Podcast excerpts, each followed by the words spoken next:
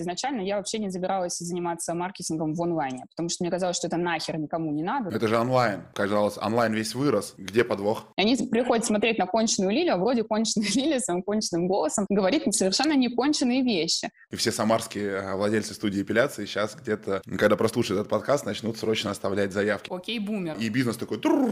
Я больше сразу говорю, что я инфо-цыганка, и это лучшее, что со мной случалось. Ну, вот и подводка.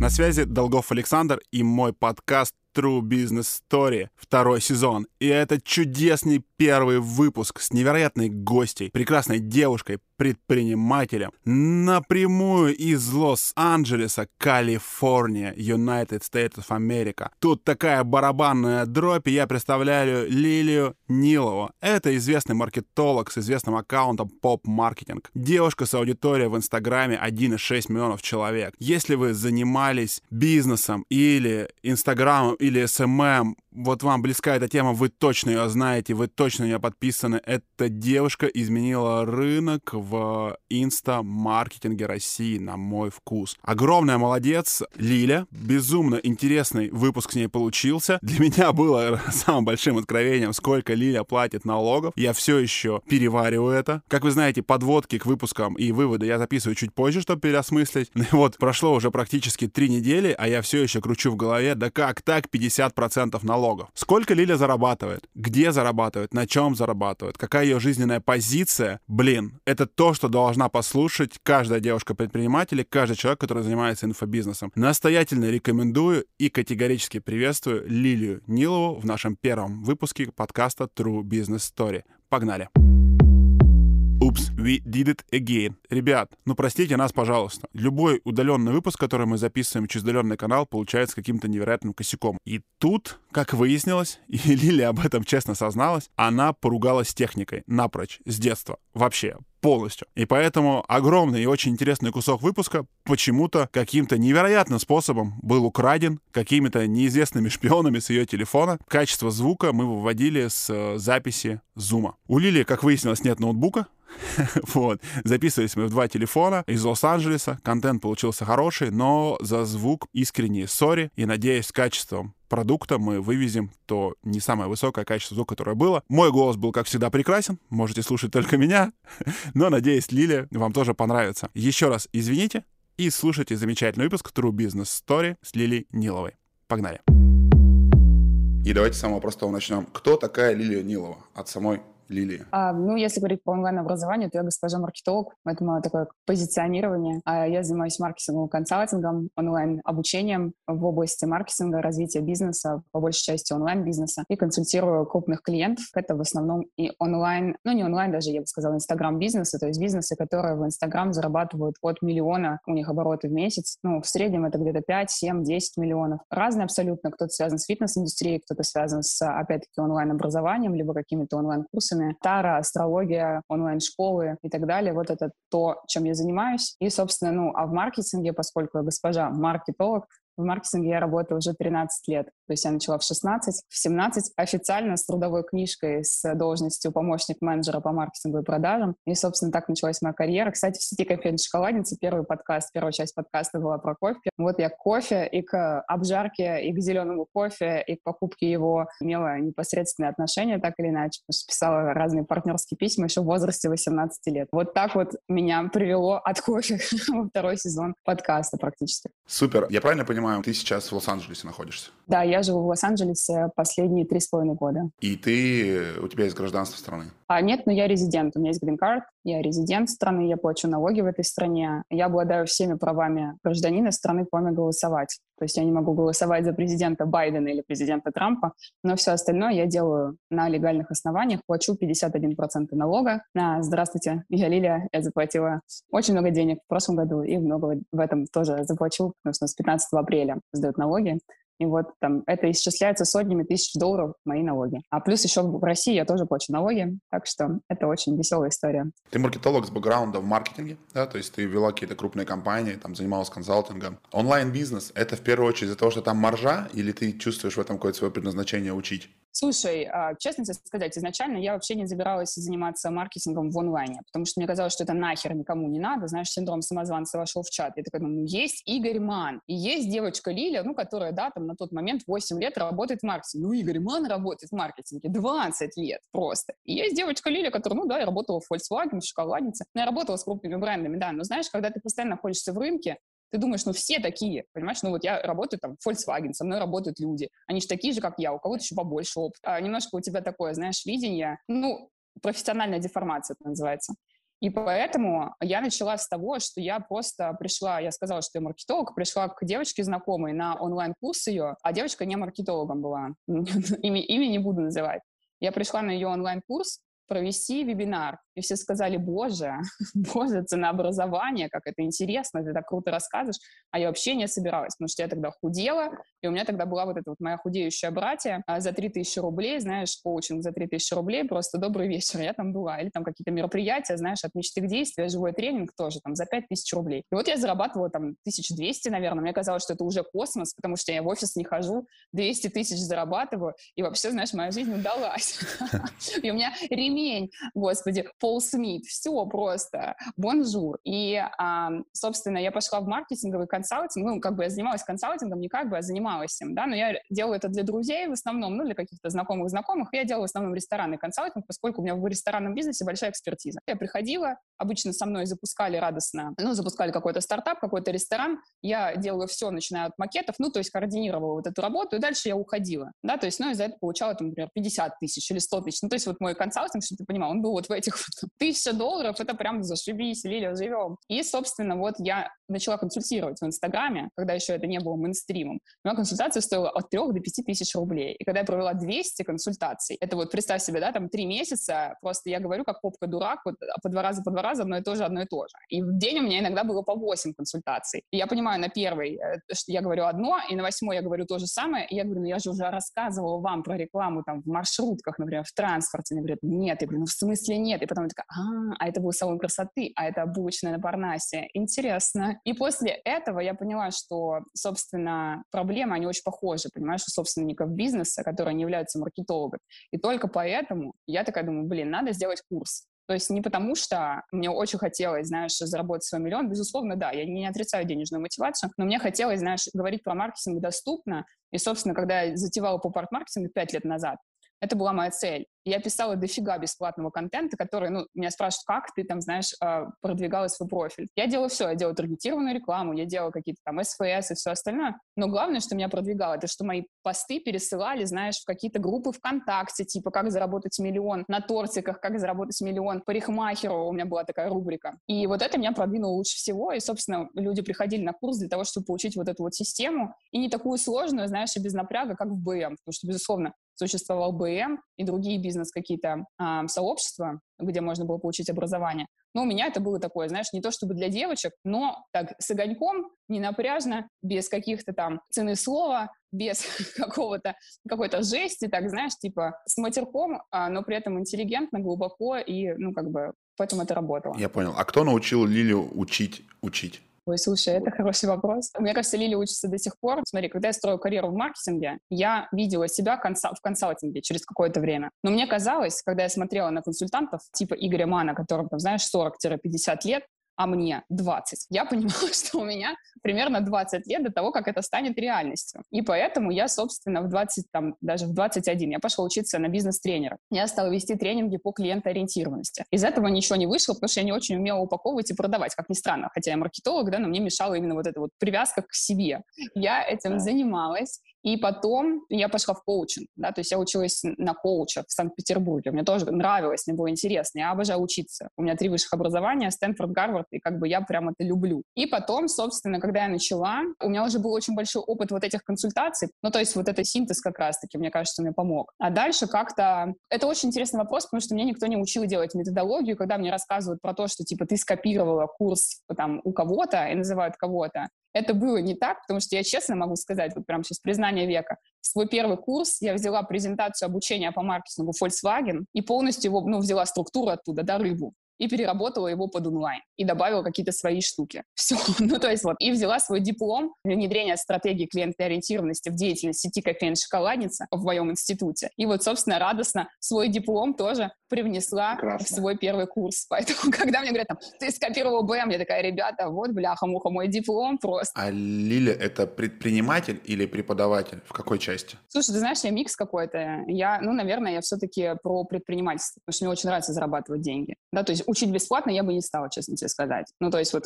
как бы, я имею в виду, что не, не совсем не стала бы, ну, глобально, мне нравится зарабатывать деньги, это для меня важно тоже. Смотри, в России термин инфообразование почему-то приравнен к ругательству. Ну, то есть общался с недавним человеком, он говорит, я коуч, и я еще ничего не успел ответить, он тут же начал оправдываться. Но я, говорит, нормальный, я вот то-то то делаю, я не тот коуч, который коуч, как бы, да. И как бы он начинает очень быстро оправдываться, да. А человек, который занимается продажей, да, то есть он вообще ему там не, не принято говорить инфобизнес, потому что он тут же будет посажен на коня, а, одет в яркую одежду и отправлен а, возглавлять инфо-цыганское войско. Как ты сама относишься? То есть, есть ли те люди, которые ты можешь назвать инфо-цыганом, если есть, то кто они? Кого ты уважаешь в рынке инфообразования? Кто для тебя может быть пример? И как ты к этому отношению отношению относишься? Почему так вот? Почему такой негатив? Я объясню. Это очень классный вопрос. А, смотри, я говорю, а, это есть такой, знаешь, такой, такой термин психологическое айкидо. Это когда ты оборачиваешь а, атаку противника против него. Я обычно сразу говорю, что я инфо-цыганка, и это лучшее, что со мной случалось.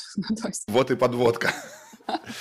Да, поэтому я инфо-цыганка, это лучшее, что со мной случалось. Не то, чтобы я с этим согласен, безусловно, знаешь, если у тебя есть вопросы собственной ценностью, а коучи, психологи особенно, да, кто этим занимается, это люди часто глубоко травмированные, да, которые сами, безусловно, постоянно ищут, и их это обижает. Ну, я знаю, да, я общаюсь со своими коллегами, это, конечно, такое, знаешь, спорная история. Честно говоря, кому я отношусь с уважением? Я отношусь с уважением ко всем крупным организациям, я дружу с большинством своих коллег, ну, то есть, как бы я абсолютно нормально общаюсь, это был мой принцип тоже, что, знаешь, нам нечего делить, всем хватит клиент, объективно, да, у меня хорошие отношения с Андреем Пробелом, я у него училась, он у меня учился, брал какие-то курсы, я у него выступала спикером на курсах, сейчас я у него не учусь, но мы сегодня провели в Клабхаусе с ним прямой эфир, ну, допустим, да, то есть абсолютно нормальная история. А потом Оля Берег, например, да, она мать всех блогеров, мы тоже с ней, ну, вот как бы плотно общаемся. А с Дашей Манеловой, моя коллега, маркетолог, и ведет блог про маркетинг, потом Игорь Зуевич, который занимается таргетом. Это вот все те люди, с которыми я прям могу в этом там, попросить, например, мы записывали друг другу уроки на курсы, да, абсолютно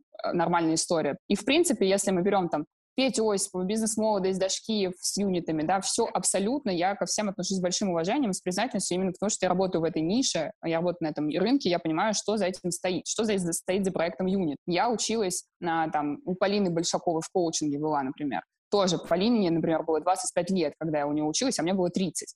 Это меня вообще никак не остановило, потому что у меня были те навыки, которые я хотела себе привнести. Поэтому я люблю инфобизнес, я сама покупаю там чужие курсы, ну вот там Гарвард и Стэнфорд мне дали, например, много в области. Ну то есть ты смотришь, знаешь, эти курсы, такой думаешь, да блин, у меня-то так же, у меня-то не хуже. Как не то, что не хуже, да, там в каких-то моментах проще, лучше, да, упрощено и как бы сделано еще более клево. Знаешь, я такой любитель докручивать продукт. Ну ты смотришь конкурентов, ты смотришь каких-то еще э, людей со стороны, такой думаешь, блин, сюда надо добавить гайды, сюда надо добавить чек-листы бесплатно, не чтобы их там продавать, знаешь, за 400 рублей, а просто чтобы людям было удобно и кайфово. И мы, ну, то есть у меня целый отдел работает, да, над тем, чтобы докручивать продукт и смотреть, а что не хватило. И это очень интересно, я люблю инфобизнес, когда ты начинаешь про него рассказывать как про бизнес, это, собственно, сразу всех бодрит. Все такие, о боже, ничего себе. И вот Нелли, которую мы упоминали, она сказала мне, что, слушай, я запустила свой курс, я просто сошла с ума за два месяца. Я говорю, ну, добро пожаловать в мою жизнь. Потому что это тоже бизнес, это огромное количество вещей тебе надо синхронизировать, начиная от воронки, заканчивая тем, чтобы человек попал не куда-то, а на платформу, где красиво расписан каждый урок, где в уроках нету ошибки, где есть конспекты каждого урока, да, то есть, ну, тебе надо вот эту всю методологию, вот эту структуру продумать. Соответственно, тебе надо, чтобы кто-то это прописал,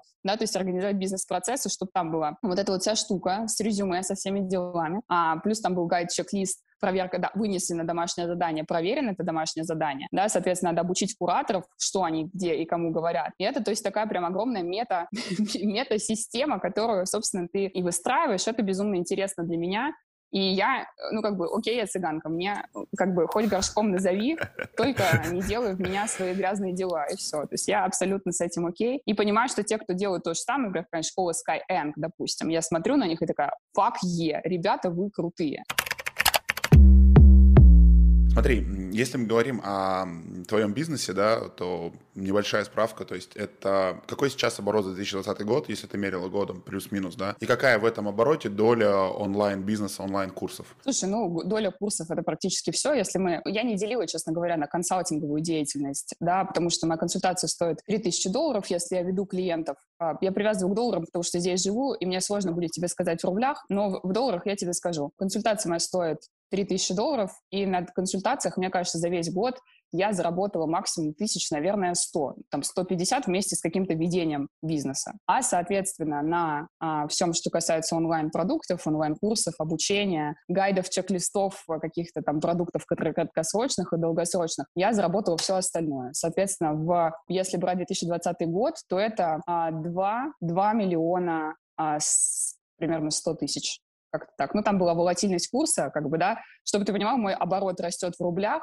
но он не растет в долларах, потому что растет доллар. Поэтому я сейчас, знаешь, что попробую посмотреть. Слушай, да я думаю, 150 э, миллионов рублей по нижней планке упрощенки прошла как раз в России, чтобы еще в России за НДС не вывалиться и в России не платить еще больше налогов. Ну, у меня, знаешь, а. немножко не так считается. В России у меня, не, у меня деньги идут в Америку преимущественно, поэтому в России у меня там, типа, оборот в России сильно меньше, поскольку все идет на Stripe, на другую платежную систему, поэтому в России типа доход у меня, наверное, из этого где-то, может быть, 25%. То есть, условно, там 30, э, наверное, 50 миллионов в России, все остальное в Америке. И мне кажется, что, наверное, знаешь как? Мне кажется, опять-таки, что это 186 миллионов, но я тебе могу точную цифру, ты вставишь потом, может быть, потому что с долларом есть вопросики. Хорошо, но меня и, наверное, всех слушателей, все, которые хотят погружаться в рынок онлайн-образования, оборот он волнует в меньшей степени, да, ключевой вопрос, какова маржа, сколько с этого зарабатывает Лиля в процентах? Ну, то есть 50% налоги, Бля, страшно говорить, а. а. Больше зарабатывает Америка. Ты меньше, чем Америка зарабатывает. Это правда. Если мы говорим про рентабельность, то это где-то 70%, да, то есть вот моя прибыль, условно, это 70% из этого. То есть, ну, условно, давай возьмем это 120 миллионов. Но из этих 120 миллионов, ну, даже, наверное, поменьше, да, там 110, допустим, из 110 миллионов а, половину забирает Америка, да, то есть, ну, и вот можем посчитать. Собственно, получается меньше, чем хотелось бы наверное, если мы берем налоги. Но в целом, конечно, я себя чувствую комфортно с этими деньгами. То есть хочу ли я зарабатывать больше? Безусловно. Буду ли я продолжать делать это легально? Да. А если поговорить вот по годам плюс-минус, вот этот оборот, это пиковый оборот в 2020 году или были года получше, или были года хуже? Это естественный рост? Были года получше. В 2018 году у меня оборот был почти 3 миллиона долларов. Это было больше около 200 миллионов рублей, потому что доллар тогда опять-таки был другой. И, собственно, это был пик, но важно понимать, что тогда у меня был еще второй продукт, второй аккаунт и второй продукт, в котором я продавала продукт тела в голове. И вот его доля в прибыли составляла 43%. В 2019 году мы отказались от продуктов, связанных с телом, по моим личным причинам. Это, знаешь, я такой бизнесмен, который еще топит за аутентичность. Я поняла, что я не могу больше заниматься темой похудения. Не потому, что я где-то кому-то лгу или что-то еще, а потому что я не хочу этих людей. Эти деньги мне не нужны, потому что они идут с энергией, знаешь, Лиля, спаси меня, я сорвалась, вот эта вот вся история, знаешь, что с кожей и так далее. Я поняла, что я не хочу платить за деньги, да, вот этой вот своим дискомфортом, грубо говоря. И понимаешь, еще момент номер два, что я похудеть, ты похудела, мне неинтересно про это говорить до бесконечности. Мне интересно про трансформацию. Я учусь в Стэнфорде, я учусь в Гарварде. Мне интересно как бы, да, доносить какие-то другие смыслы. Мне такие, Ли, Лиля, а что с кожей-то? А можно а, а, есть после шести или нельзя? Очень важный вопрос. И я как бы такая, ребята, здрасте. И, в общем, вот мы отказались в 2019 году, в середине года от этого продукта. Ну, у нас было там буквально два запуска. И 2019 год он у меня просел. И там у меня еще было разделение такое с партнером довольно жесткое, а, с которым я вела курс про хотела. Поэтому, собственно, у меня был, знаешь, там три месяца мут, безысходность, безысходность. И так или иначе, конечно, мы какие-то поддерживающие вещи делали, но а, на мое настроение, даже не в плане продаж, а в плане вообще там, команды и всего остального, конечно же, бизнес завязан. Как бы, наверное, на два месяца выпадало. Мы как раз тогда сделали ребрендинг по парт-маркетинга, и мы зажгли, прям зажгли хорошо. У нас была очень хорошая прибыльная осень. А в прошлом году за первые два месяца у нас оборот был до коронавируса, знаешь, это можно поделить на до коронавируса и после. Вот до коронавируса у нас был оборот, ну, там, больше 50 миллионов рублей, там, почти 60, почти миллион долларов за два месяца, за январь и февраль, например. И это было очень круто. Я надеялась, что будет так же, то есть я, я вообще рассчитывала на это. А потом, собственно, случился, случилась корона, случились вот эти вот домашние отсидки. Это же онлайн. Казалось, онлайн весь вырос. Где подвох? Видишь, подвох-то как раз-таки в том, что онлайн вырос, но, опять же, знаешь, у нас откровенный, тут честный, трушный подкаст, поэтому говорю как есть. Онлайн вырос, но мои планы, ну, их нужно было трансформировать, да, то есть продукты трансформировать, план трансформировать и так далее. И, собственно, я столкнулась с тем, что в марте месяце у нас начался здесь жесткий локдаун, а я человек, который обожает путешествовать, который наполняется от этого. Я понимаю, что весь мой план на 2020 год, его можно вот в шредер, знаешь, запихнуть, и, и все. И то есть вот эти вот все истории, там, что сейчас мы вот порвем вообще этот рынок, они как бы, ну, не растут. Они, знаешь, ну, как бы не близки, надо что-то делать другое. И мы начали, но вот этой моей энергии, знаешь, мне нужно было перестроиться, адаптироваться, опять-таки, научиться искать альтернативы. То есть какие-то вот именно soft skills мне их не хватило, знаешь, какой-то стабильности и так далее. Плюс еще вопрос в том, что я не в России была, да, то есть я была в Америке, моя команда в России, и мы были немножко десинхронизированы, потому что у меня здесь кричат, ходят люди в масках, кричат, мы все умрем. Ты смотришь на улицу, и там ноль человек. Ну, то есть там прям, ну, как бы в Москве было попозже, да, такое. А у нас это было начиная с января. А в России кричат, да никакого коронавируса не существует. Все хорошо, ребята, у нас тусовка. А я смотрю в окно, и, знаешь, у меня там одинокий человек, я живу а, над магазином а, проду- продуктовым, и туда, знаешь, идет одинокий человек с коляской там оттуда, и, и просто и в России такие, да, ничего не существует, что ты начинаешь? И вот этот вот диссонанс, он, собственно, не позволял мне быть, знаешь, ну, как бы в рынке, в теме, в ресурсе, в энергии, и, ну, продавать людям, потому что я кричала, вы все дебилы, мы все умрем, и так далее. Ну, там, и 35 дней я не выходила из дома на полном серьезе. И потом я, собственно, ну, начала работать опять, опять же с коучем, которая мне очень помогла. И это было важно именно, знаешь, для того, чтобы научиться вот в этом говне искать альтернативы, быть таким Нельсоном Манделой. Все закрыто, а я живу. И вот когда я, собственно, нащупала в себе вот эту вот энергию и ресурс, ну, бизнес пошел в гору, и мы прекрасно стали зарабатывать, может быть, не в тех же объемах, но все вернулось прям вот как надо, знаешь, как, как боженька нас благословил. Но два месяца вот какой-то личной трансформации, поэтому я сейчас, знаешь, на будущие года я закладываю, что возможно, возможно, штормовое предупреждение, все понятно. Ну вот как бы мы это пережили тоже, спасибо моей команде. Если говорить о твоих клиентах, доля русскоговорящих клиентов у тебя? 80 а, или 90 процентов. Начну сначала, почему я не веду американских э, клиентов, потому что я хороший маркетолог в России, и я никакой маркетолог в Америке. Не потому что я не знаю инструментов маркетинга, а потому что я не знаю ментальности американцев, так как любой американец, который жил здесь, учился здесь, работал здесь и так далее. Если я когда-то захочу работать, а я, скорее всего, захочу работать не на, э, не на Америку только, а на весь мир, мне хочется подчеркнуть все лучшие механики, обрасти связями, поэтому я учусь сейчас в Гарварде, в Стэнфорде, для того, чтобы как раз-таки повышать свои скиллы и делать это уже на каком-то международном уровне, а не на уровне, знаешь, я консультирую американских э, клиентов каких-то небольших или там исключительно на Инстаграм ориентируюсь. И поэтому я условно плохой маркетолог в Америке, ну, то есть я не могу конкурировать с теми, кто здесь учился, работал, жил и знает психологию людей, мотивацию и все остальные вот эти вот, знаешь, нейромаркетинговые штучки, когда ты в психологии разбираешься хорошо. Я, то есть, ну, как бы знаю инструментал, который здесь не работает. При этом я офигенно это знаю для России, потому что я русская, жила в России, и, собственно, очень хорошо попадаю как раз-таки в целевую аудиторию и так далее. И поэтому в основном мои клиенты, конечно же, живут в России, и налоги я плачу везде. Я плачу в России, и все, что я заплатила в России, учитывается в Америке при оплате налогов. Вот так. А кто вот твой сейчас клиент среднестатистический? Знаешь, вот есть такое понятие в маркетинге, как аватар клиента, когда ты представляешь, что это, типа, девочка Таня, она живет в таком-то городе, ее машина RAV4 Toyota, э, квартира панельная, построенная в новостройке, выпущенная в 2015 году, у нее iPhone, но он э, восьмой. Если описать твоего типового клиента, кто он, как его зовут, откуда он? Слушай, это девочка, которая живет в какой-нибудь, давай, Самаре. У нее есть э, свой бизнес, допустим, студия эпиляции. Она недавно делала эпиляцию на дому, и сейчас она открыла свою студию, в которой работает там полтора человека. И она хочет ее развивать и закрывать. У нее есть, скорее всего, квартира, у нее есть муж, скорее всего, есть квартира в ипотеку где-нибудь в Самаре. Да, у нее есть машина, и она хочет больше, да, она хочет в отпуск не один раз в год, а четыре или там два хотя бы, да, она хочет для своих детей лучшее образование, да, потому что она счастливая жена и мать, и она очень беспокоится часто о том, что она начнет зарабатывать больше, чем ее муж,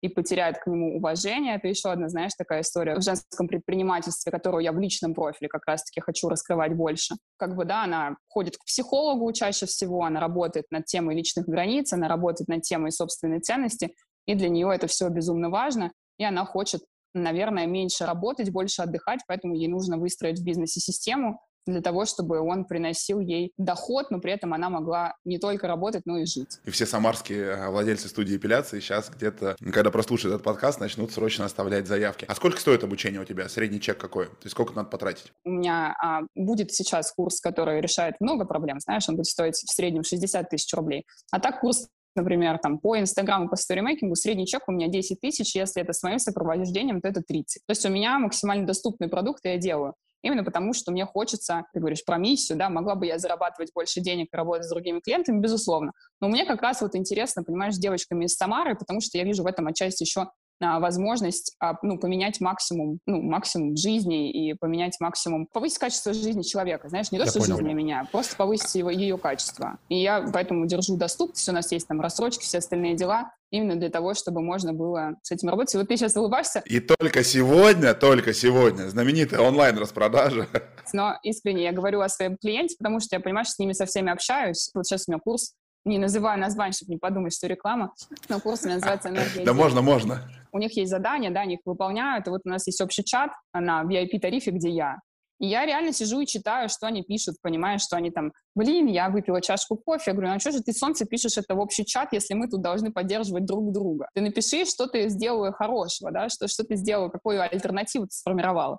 Ну вот, и мне, мне искренне не все равно. И с клиентами точно так же. Знаешь, когда я работаю, особенно там, условно, за 3000 долларов у нас была консультация, то потом мой мозг, если я увижу что-нибудь в Америке, какую-нибудь клевую инициативу, знаешь, там, а вот у нас там горячая йога в черной студии. Я тут же позвоню своему клиенту, там, ну, в смысле, в WhatsApp, в WhatsApp, в WhatsApp, ну, какую-нибудь голосовушечку, много фоток и так далее. Нелли, ты прям... сейчас про Нелли, да?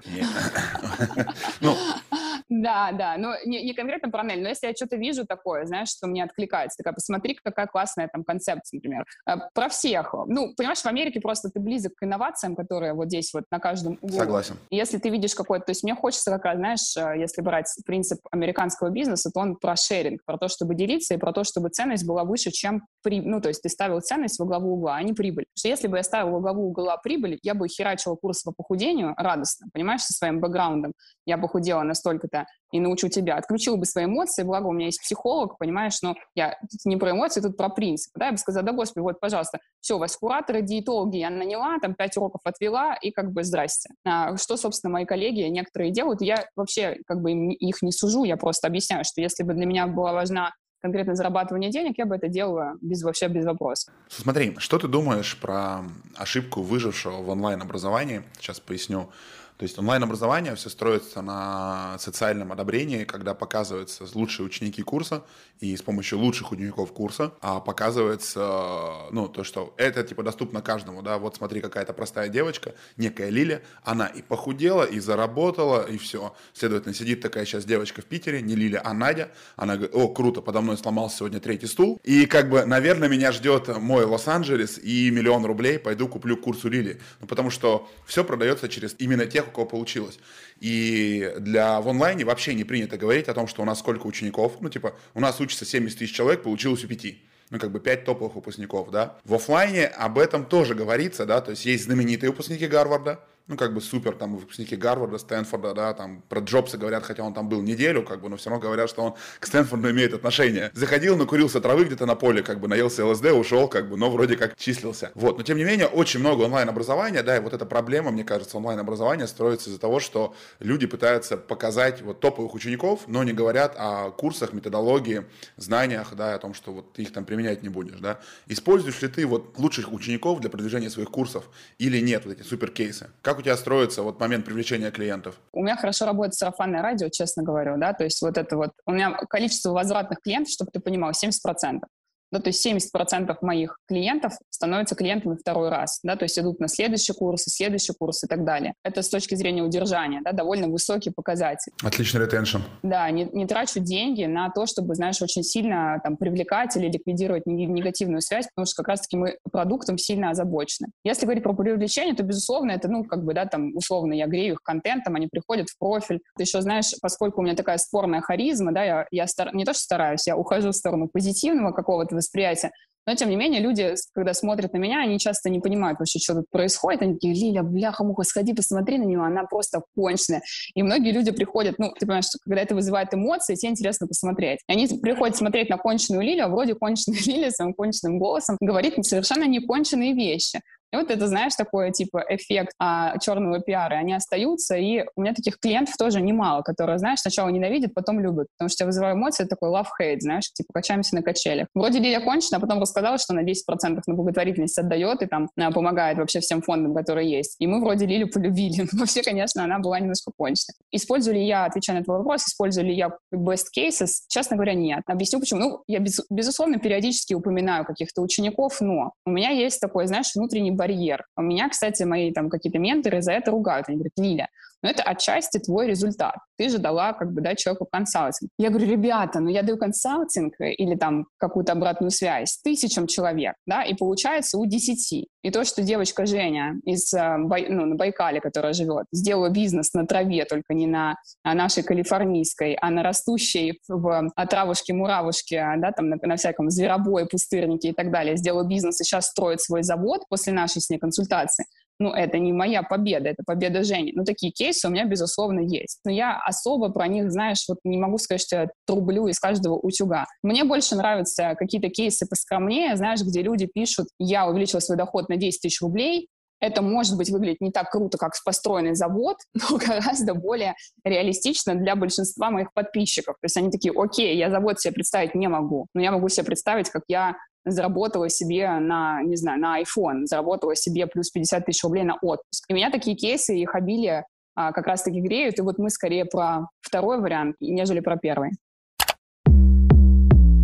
Первый вопрос, который мне хочется узнавать у всех людей, которые строят блог имени себя, и они являются там хедлайнером, но при этом называют себя предпринимателем. Для меня все-таки предприниматель, ну вот там не привязываясь к рынку образования, все-таки я не должен э, выходить в свою чебуречную и петь чебуреки. Так часто я регулярно общаться с людьми, которые их покупают. Я организовал систему, у меня там есть директор, он нанимает людей, есть человек, который продает эти чебуречные, есть человек, который открывает эти чебуречные, да. То есть я стараюсь строить какую-то систему, да.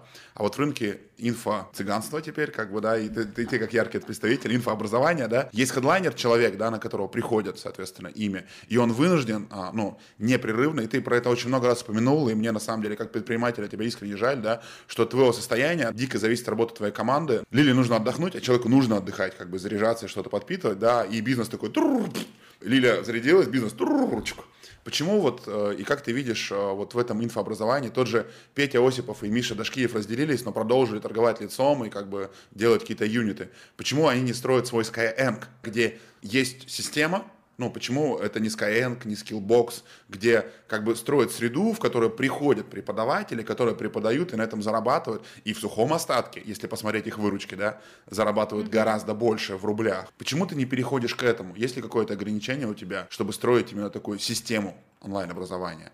Слушай, очень классный вопрос. И это то, куда, знаешь, куда я собираюсь все идти, знаешь, одной ногой вот куда-нибудь.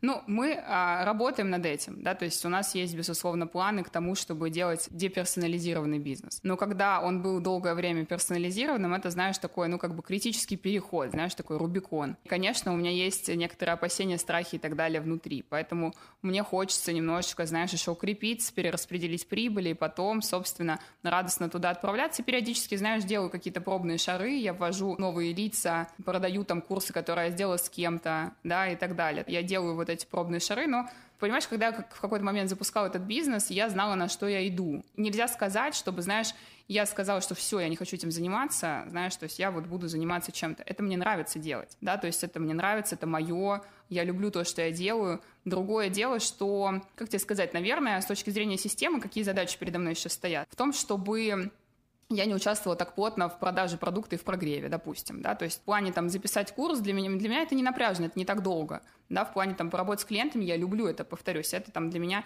несколько часов в неделю, я от этого заряжаюсь и кайфую. А вот, допустим, какая-то рутина в духе там, ребята, у нас случилось такое, знаешь, это типичные блогерские прогревы, это вообще не моя история. И вот сейчас мы работаем над тем, чтобы как раз мы это делали в комфорте для меня, потому что сейчас вот смешная, смешная штука, там, мой коллега, он там делал-делал прогрев, а потом раз, и, собственно, показал себя, свое лицо без прогревной какой-то истории, знаешь, такой выпал немножко. И сразу считалось фальш, а сейчас рынок весь и вся вообще среда, все онлайн-пространство, оно про то, чтобы ты был аутентичен. Если я понимаю, что я не человек сторис, я не могу показывать, там, знаешь, 24 часа а, свою жизнь и какими-то личными моментами делиться, мне это неинтересно, мне это некомфортно и так далее. Но я могу делать классные там метафоричные какие-то истории в личном аккаунте, там разборы, да, или делать прямые эфиры, что я тоже люблю. И у меня через это хорошо продается. Ну вот, собственно, мы ищем какие-то новые пути, Потому что я знаю, что такое, ну, я не хочу говорить, но тем не менее, я человек, который так или иначе хочет жить свою жизнь. Я не считаю, что бизнес там, точнее, эмоции сильно мешают моему бизнесу. Он проседает, безусловно, но это как бы предсказуемо, я понимаю, он так или иначе а, может и у других людей, которые, у которых он диперсонифицирован, проседать, потому что они, например, теряют какую-то управленческую историю, да, то есть там ты уехал на Гуа, например, да, и такой, я не буду смотреть на показатель, допустим, ну, не ты, а вот любой другой человек, да, и он приезжает, и у него там а, несколько претензий по поводу, не знаю, там, прогорклого кофе, что-то там еще случилось, пришло, пришло СЭС, и там управленцы не среагировали. Такое тоже бывает. И, и тебе бывает хочется выйти вообще из процесса. Поэтому я себе за это не сужу, я, знаешь, даю себе такую безусловную любовь, если я что-то делаю, значит, ну, как бы я делаю максимум из того, что я могу. И хочу ли я диперсонифицировать, наверное, на 100% нет, но мне хочется уходить куда-то, чтобы там были эксперты и все остальное. Мне хочется делать это не только в России, но и более широко. Я долго не начинала этого, потому что я не знала английского языка, допустим. Ну, я имею в виду, не знала его так, чтобы говорить там «Hi, I'm Lily, today I'm gonna teach you about Instagram, let's do it». Ну, то есть, чтобы это не звучало вот так, потому что это все равно так или иначе, знаешь, обесценивает продукт. И, собственно, мне поэтому хочется Хочется, я буду туда идти, наверное. Вот Миша, видишь, Дашкиев, он как раз-таки строит юниты на основе персонифицированного бизнеса, о чем он говорит. Да, у Пети метаморфозы с ним связаны. Ну вот для меня это такая возможность, знаешь, посмотреть на рынок, как это происходит. Просто мне кажется, что в случае, понимаешь, с, вот этим с транзишеном, да, с переходом, вот я пока не понимаю. Знаешь, я не видела ни одного примера, где это был там условно, ну вот пробелом, да, сейчас старается это сделать, например. Я смотрю на Андрея, смотрю на его пример когда это была вот персонифицированная история, да, а потом вот у нас появляются какие-то там внутри эксперты и все остальное. Как только я увижу или найду какой-то путь, я, безусловно, по этому пути радостно пойду, пока я, знаешь, формирую и ищу альтернативы. Не могу сказать, что я там супер напряжена, мне нравится. Если мы поговорим о рынке образования, есть классический рынок образования. Да, это в России структура, ну, я, на, я какое-то время жил в Китае, в целом структура схожа, да. А, сейчас будет длинная подводка. У меня две дочери, и я понимаю, что я отдаю их в сад, и я не жду, что ее там научат чему-то, да, там первая моя мысль, есть у меня это ощущение, что в детском саду чего-то научат, хотя там есть курсы, уроки есть, вот мы сейчас недавно общались с парнем, там это монте какой-то, он говорит, это вот у меня дети облизывают камни, а я стою на детской площадке и говорю, что это норм, на меня все матери, как бы, говорят, понятно, отец, как бы просто тупой, а я пытался объяснить, что это технология, ну, в общем, какие-то интересные вещи образования, потом я понимаю, что я отдам ребенка в школу, и причем это может быть разная школа, есть у меня, у супруги брат, он в Москве учился в какой-то частной школе, да, там нет какого-то тоже образования. Один фиг он там курил вейп, сбегал оттуда и записывал трэп ВКонтакте выкладывал. Ну, как бы, то есть, вот он там в каком-то тренде, и вообще не про физику, там, допустим, или химию, все как обычно, там особо ничего не поменялось. Твое мнение, вот смотри, об этом всем процессе, да? Насколько сильно, с учетом пандемии, изменится рынок а, онлайн-образования? Станет ли возможно онлайн-образование в детском саду, онлайн-образование в школе?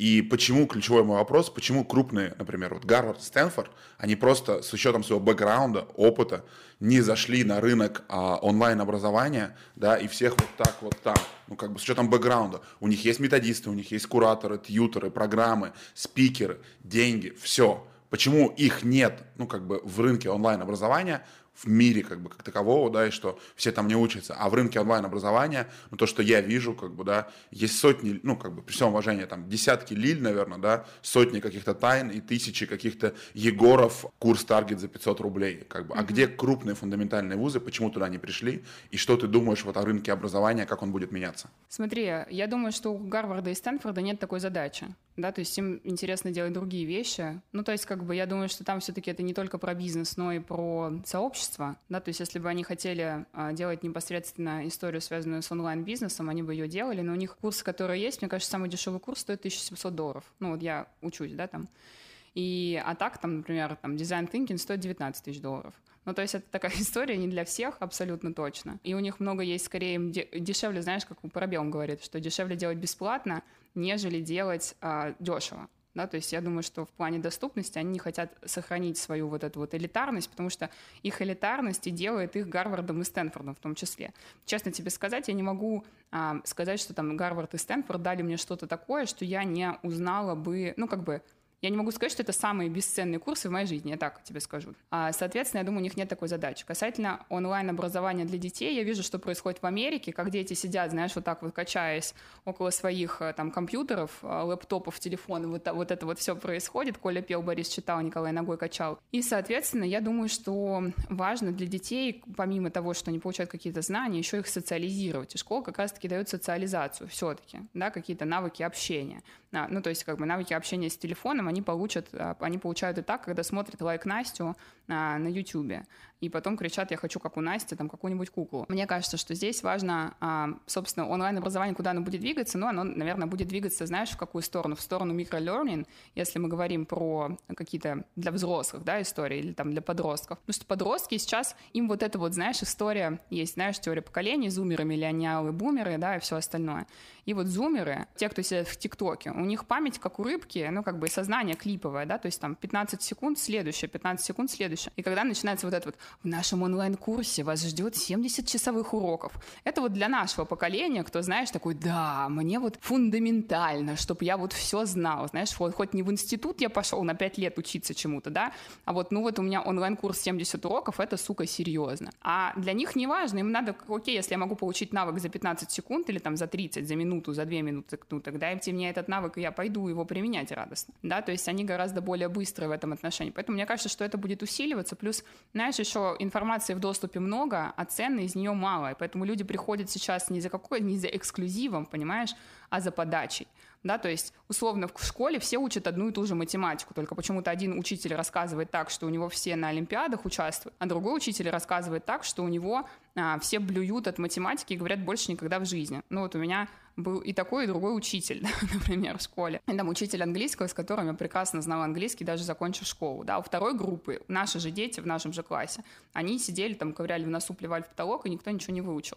То есть вот от этого зависит. Мне кажется, что в онлайн-образовании глобально от учителя зависит очень-очень много. И если ты не хочешь, ну, то есть хочешь получить какой-то навык, тебе надо идти к тому, кто этим навыком обладает и уже как бы научил многих людей, то же самое с детьми. В школе дают совершенно не практикоориентированные навыки. Да, то есть навыки, которые ты в дальнейшем жизни не можешь применить, как и в институте очень часто. То есть ты приходишь с института на работу, что тебе говорят, забудь все то, что тебя учили в институте. Такой, ну спасибо, я за это заплатил, ну там, не знаю, в МГУ, например, я за это заплатил на несколько миллионов рублей. Спасибо за прекрасную возможность потусить. Ну и поэтому мне кажется, что вот эта вот история про образование, она не только про образование, но и про социализацию, про обрастание навыками, почему люди идут в Стэнфорд или в МГУ. А, за какими-то особыми знаниями, нет. Ну, ты, в принципе, если будешь работать или учиться там в Саратовском государственном институте, плюс-минус то же самое получишь, скорее всего. Но туда идут за связями, за тем, чтобы на моем потоке учился там какой-нибудь а, классный парень, глава, я не знаю, сын главы Минфинансов или там что-нибудь такого. Ну, и ты, это определяет, твое окружение определяет твой дальнейший рост в том числе. Поэтому мне кажется, что это такая тонкая штука. И вот я стараюсь тоже, знаешь, на курсах своих на инфраструктуру тоже простраивать. Знаешь, они там в чатах, особенно если есть чат какой-то, мы следим за атмосферой, чтобы, не дай бог, кто-нибудь напишет, знаешь, какую-нибудь хрень, там начнет ныть, мы сразу, я называю, удалить другое место. Знаешь, мы сразу удаляем другое место. И, собственно, люди поэтому нетворки классно общаются, и вот, ну, это тоже важная часть обучения, помимо непосредственно навыков. Поэтому как бы в полный онлайн я не верю, честно говоря. Я тоже на самом деле, потому что я считаю, что это социальная часть, но по большому счету, я думаю, что это остается граница. То есть если раньше было необходимо учиться там, а, ну вот там первые 20 лет своей жизни, да, и там в 23 тебя выпинывали куда-то, и ты пошел работать, ну как бы, то сейчас э, ты должен социализироваться, допустим, там первые 20 лет своей жизни, 20 лет, да, и потом просто непрерывно учиться в коротких итерациях, получая, постоянно получая какие-то новые навыки, да, то есть просто этими связями, но границы, конечно, сильно подтерлись, и я, допустим, бы очень сильно не хотел, чтобы мои дочери поступали в какое-то длительное образование, да, чтобы они уехали за границу на какой-то летний курс Стэнфорда, окей, как бы, да, там, на месяц, не знаю, не на месяц, там, на полгода, да, там, на 7 месяцев, посмотреть мир, пообщаться с разными людьми, то есть расширить свои границы, но что там делать 5 лет, ну, как бы даже в том же Стэнфорде, да, мне дико непонятно, потому что скорость знаний, когда ты начал учиться, да, и это вот мой там следующий вопрос,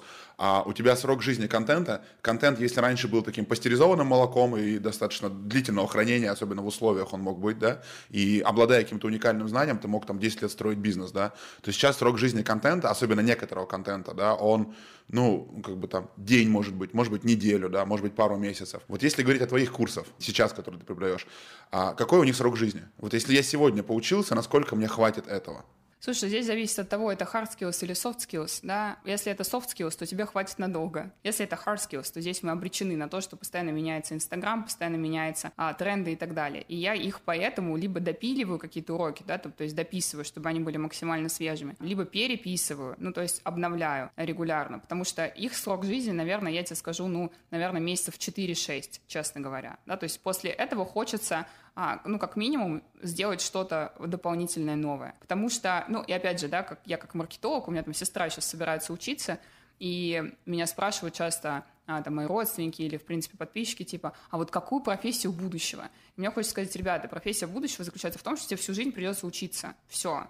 Ну, то есть ты не можешь получить навыки, даже если ты хирург, да, и всю жизнь потом оперировать людей. Тебе постоянно ты повышаешь квалификацию. За 10 лет как бы изменилась даже пластическая хирургия или там хирургия, кардио, кардиохирургия, да, появилось какое количество новых э, инструментов и так далее. И что под сердце так, как 30 лет назад тебя научили, наверное, это немножко неэффективная история. Точно так же, как бы про все остальное. Мы обречены на то, чтобы учиться всю жизнь, получать все новые и новые навыки. Тренд на адаптивность, мне кажется, и в образовании, и во всем. Думала ли я, когда я шла в маркетинг, что я буду заниматься SMM, не было соцсетей, когда я шла туда, да, то есть было ВКонтакте и Facebook, когда я начинала работать в маркетинге в 2007 году. Все. Потом появился YouTube. Вот, по-моему, как раз в седьмом году появился, YouTube. И вот это вот были все социальные сети. Я ходила на обучение по SMM в 2010 году, и было вот просто, я была самым трендовым маркетологом вообще в городе, потому что вот в нашей компании было SMM-обучение, нам там рассказывали про Facebook, ВКонтакте и YouTube. Понятно, что с тех пор прошло просто все, появились новые социальные сети,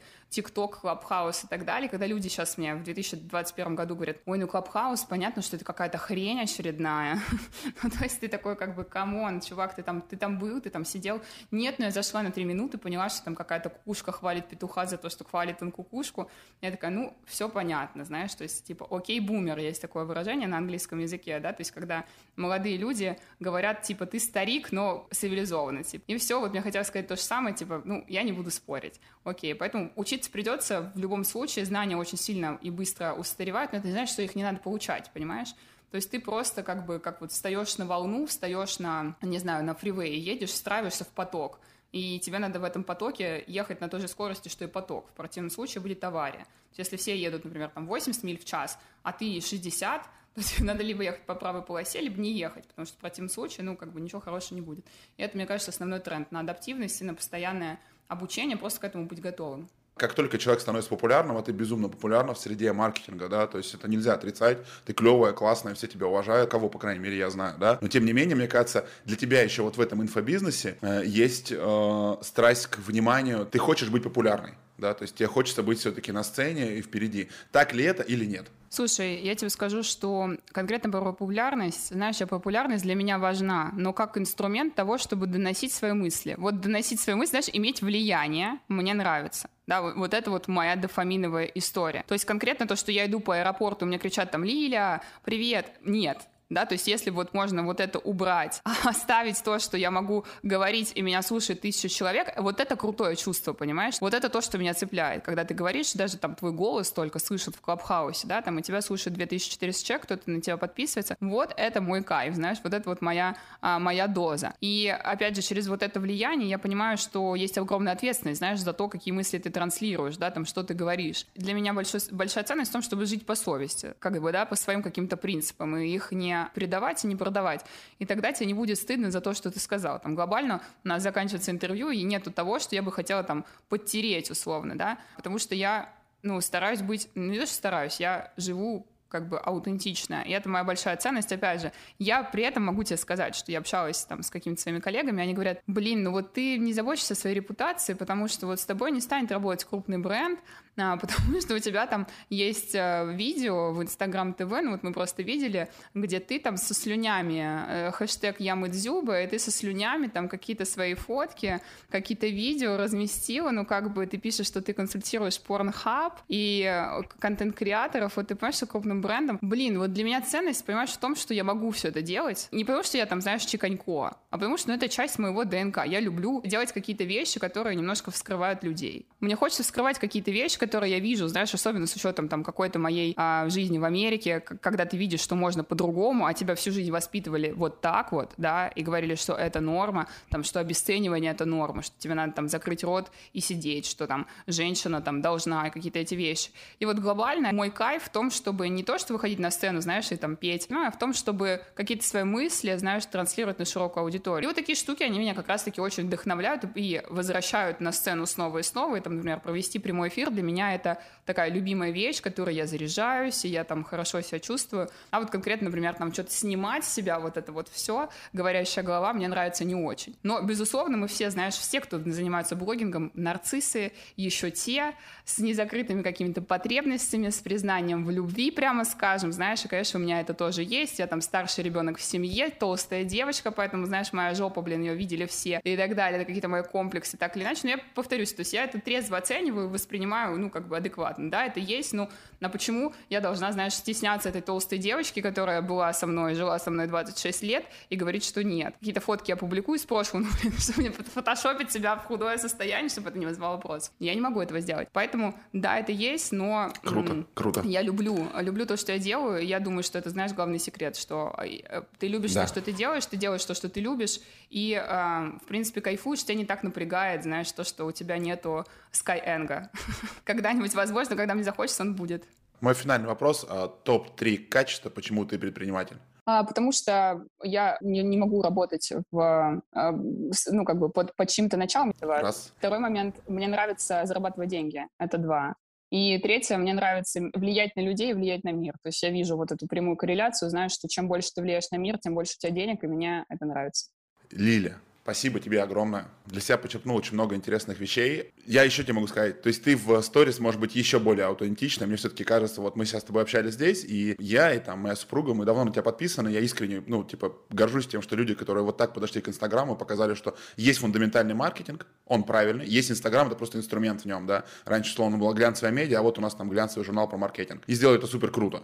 И я всегда это приводил в пример, что, ну, как бы, не выбирайте ту гифку, которая увеличит вам охваты, да, подумайте о чем, ну, о том, что вы делаете для людей, там, с точки зрения концепции и так далее. И очень круто, я считаю, что ты еще можешь там где-то плюс 30% к аутентичности добавить, потому что на самом деле это гораздо круче, чем показываешь там. Для меня это было некое откровение, соответственно, вот. Хотя я догадывался, что это безумно умная, талантливая девушка, и у тебя все получится. Еще небольшой момент. Я хочу сказать э, тебе, что ты большая молодец. У меня особое отношение к женскому бизнесу, потому что в студиях лазерной эпиляции у нас там 300 человек владельцы, и 200 это 250 это женщины, как бы, да. И я понимаю, насколько трудно пробивать а, вот этот вот, ну, границу экспертности какую-то, да, типа, иди попробуй. Сначала ты докажи, что ты что-то можешь, а потом там, типа, сделай, что получится. И женский бизнес для меня всегда такой, я испытываю легкое уважение к нему, да, потому что классиком это мужчина, предприниматель добытчик, да, типа, что здесь делает женщина, кто ее позвал в этот мужской клуб, как бы зарабатывание денег, и особенно если она зарабатывает больше, ну, там, или сколько-то значительно зарабатывает, это очень круто, я хотел тебе сказать большое спасибо, что ты делаешь, и пытайся где-то находить э, те силы внутреннюю энергию, если будет тяжело, потому что для половина населения этой планеты, такие как ты, а, помогают менять мир и делать его к лучшему. За это тебе отдельно большое спасибо. Спасибо огромное, мне это приятно. И знаешь, вот это женское предпринимательство, это на самом деле так. Я сейчас подумаю, такая думаю, господи, мы говорим Парабеллум, Дашкиев, Осипов, и Лиля. Нет, безусловно, у меня есть коллеги, а, которые тоже занимаются предпринимательством, и женщины тоже. Мне было очень интересно, мне очень круто. Это я на самом деле чаще беру интервью, чем даю, поэтому мне, знаешь, всегда интересно вот с этой стороны а, выступать, и это было очень клево. Спасибо большое, классная атмосфера. А, прямо вот просто будешь в Лос-Анджелесе, приглашаю на блины. Это мой супер скилл. Спасибо тебе огромное. Спасибо, счастливо, пока. пока.